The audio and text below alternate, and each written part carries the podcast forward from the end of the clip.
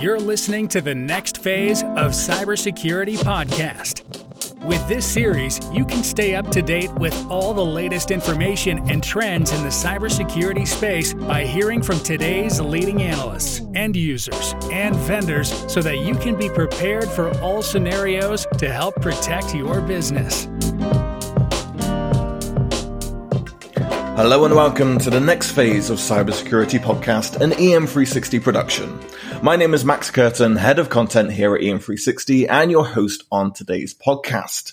Make sure you stay up to date with all of our latest episodes by subscribing on Apple Podcasts, Spotify, Google Podcasts, or wherever you go for your podcasting needs. Joining us on this week's episode, I have Derek Taylor, who is the Vice President, Consulting and Professional Services at Trustwave.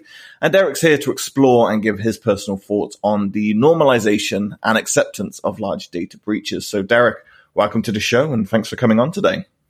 Thank you very much. It's a pleasure to be here.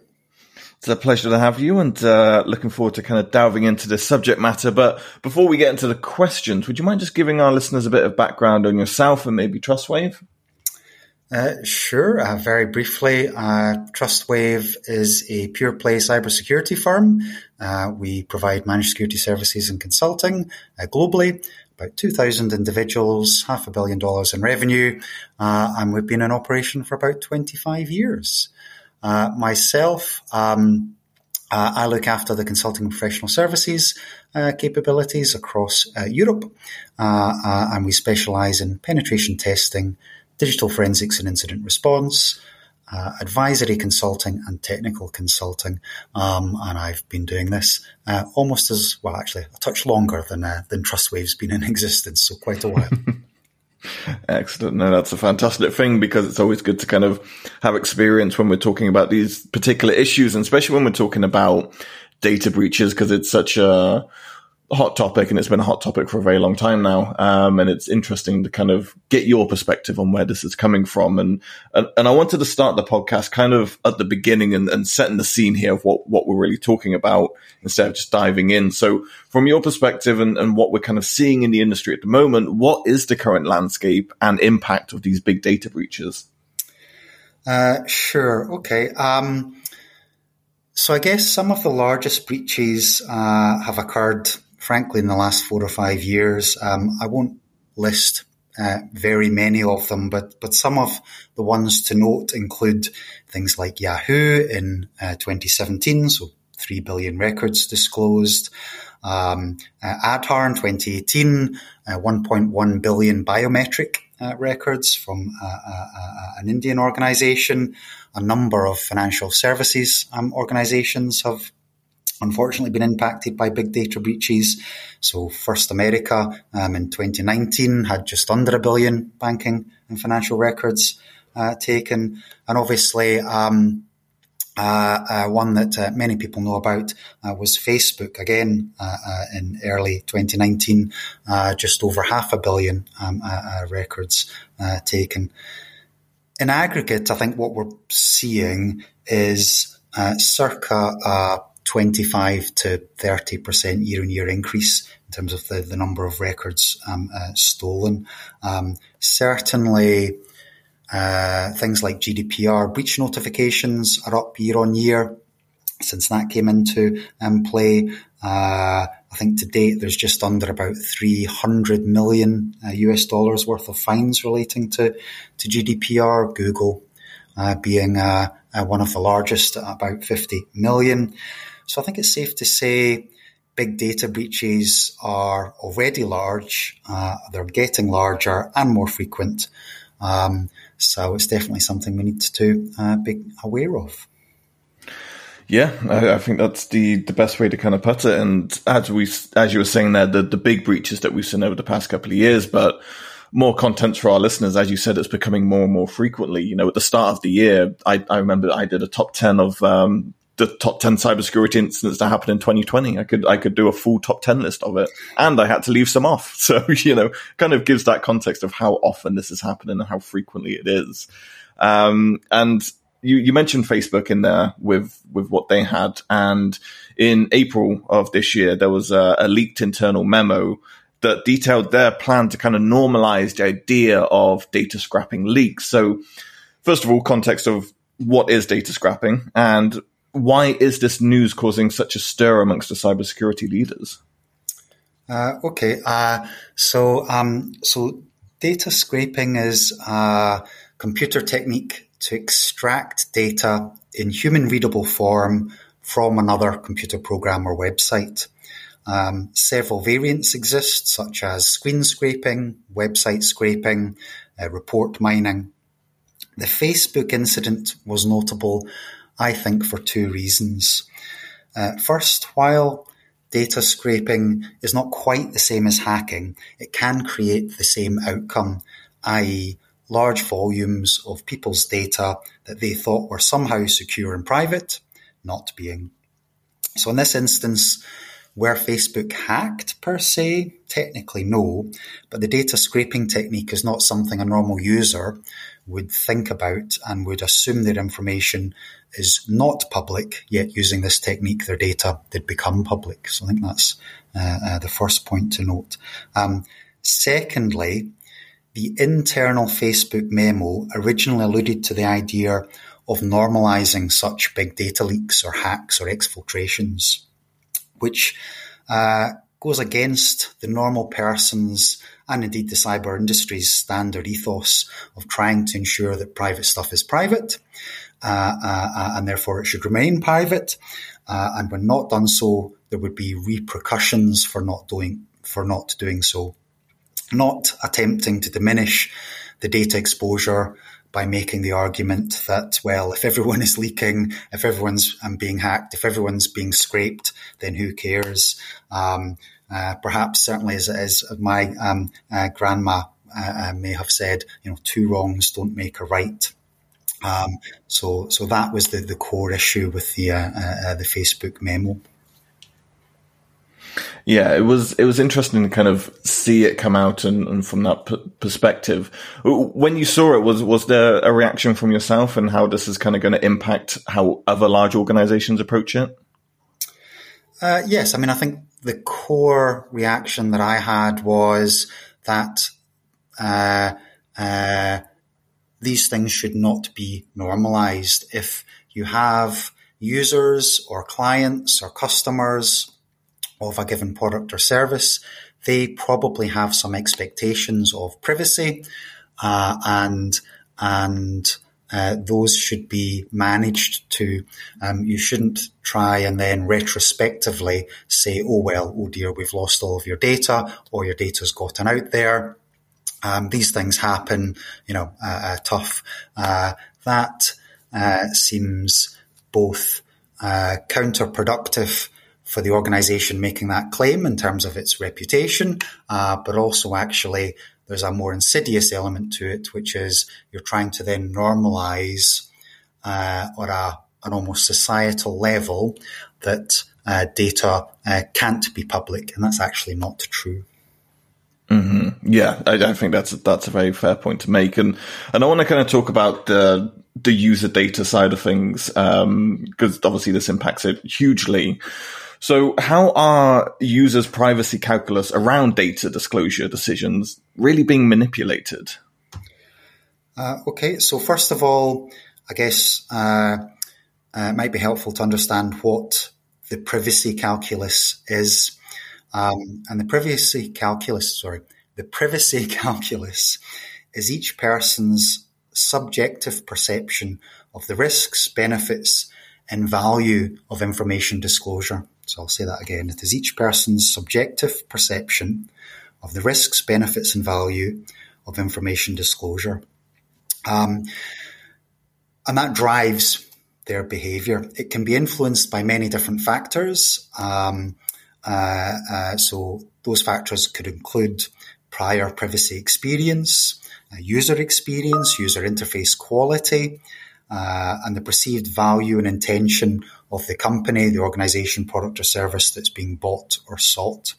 Even a current, sorry, even a person's current mood may impact their short-term decisions. So that's what the privacy calculus is. It's uh, an individual's uh, uh, uh, uh fact or the individual's factors that go into making a decision in relation to their privacy. However, the, however, the privacy calculus theory relies on rational decision making.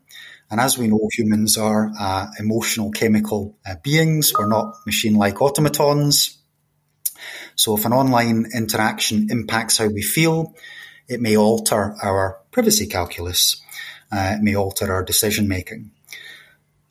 Things that might impact uh, uh, uh include branding and value alignment, uh, feel good gamification, deliberate obfuscation of the value of data, or even attempts at diminishing a person's perceived value of their data. These all impact their decision making, and it's that latter one that I uh, uh believe that the Facebook memo uh, was trying to achieve. The idea that if we normalize data breaches um, uh, and therefore attempt to diminish the value of a person's personal data, um, uh, uh, that uh, is an attempt to alter or manipulate someone's privacy calculus. Um, now, there's some irony here in that, given entire industries and firms, including firms like Facebook derive huge economic value from access to such information.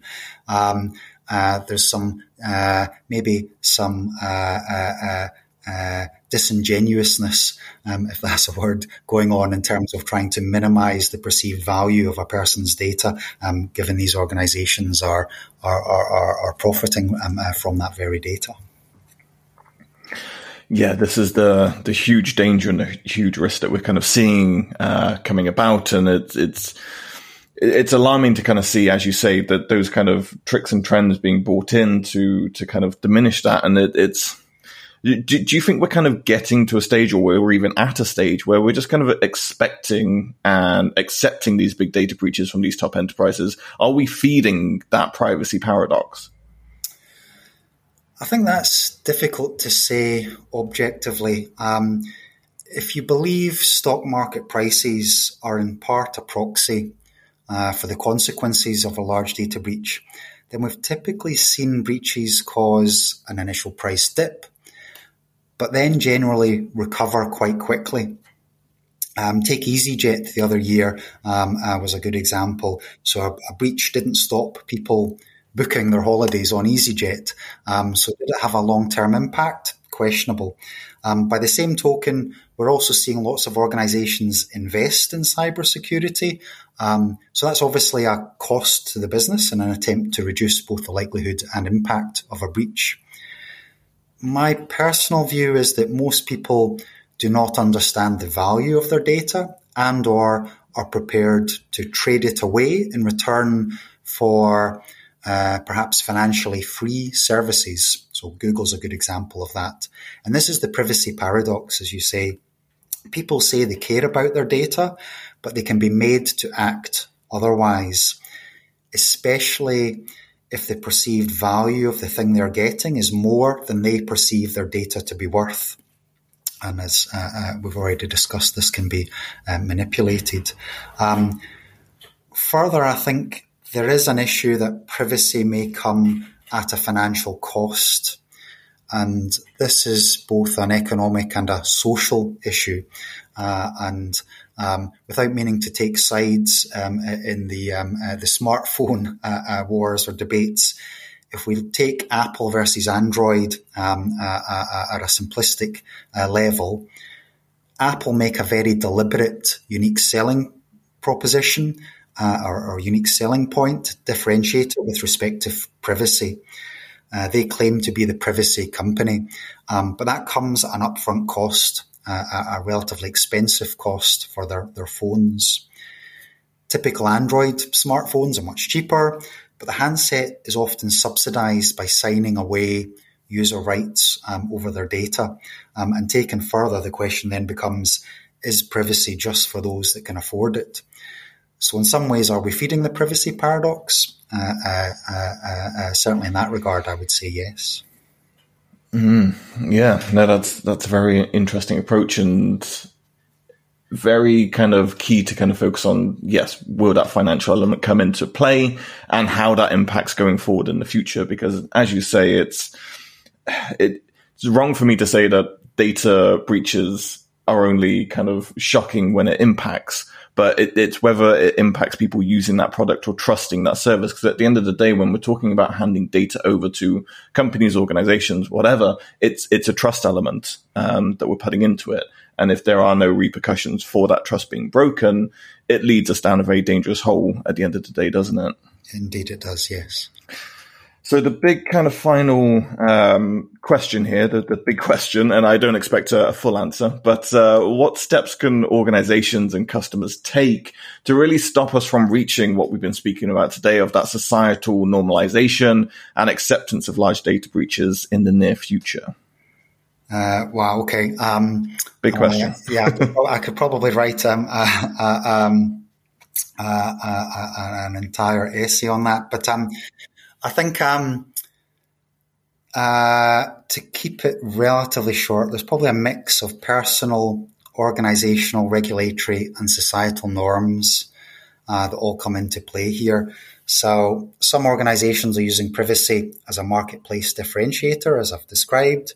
So it's in their interests to invest in privacy protections.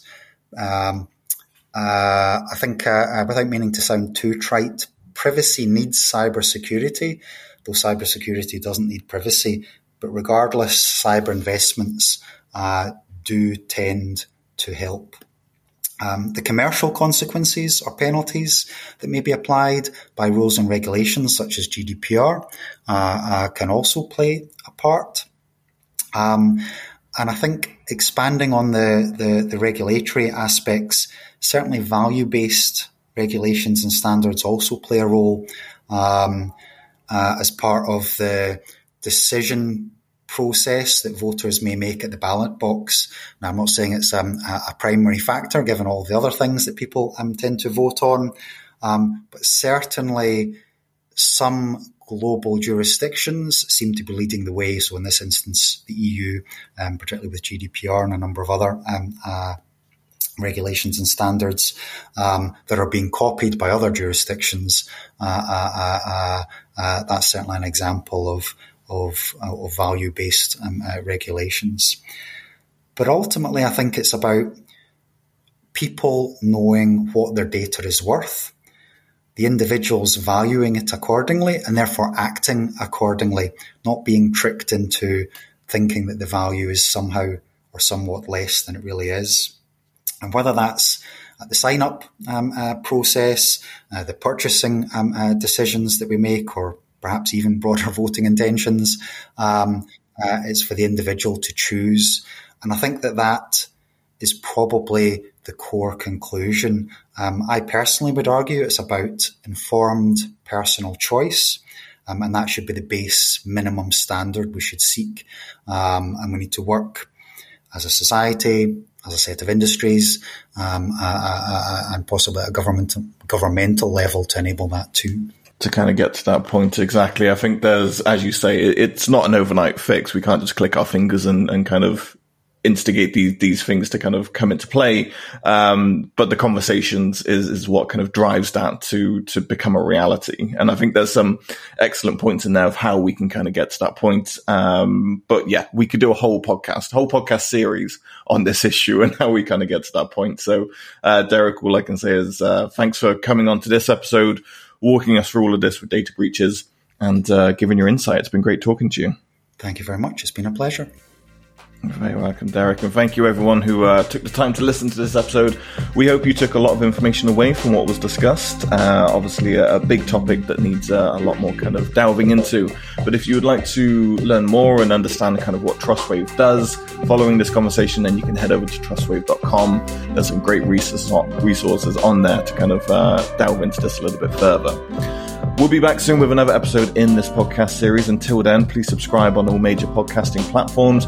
Join the conversation on our social channels at EM360Tech on Twitter and LinkedIn. And of course, for more great daily content, head on over to em360tech.com.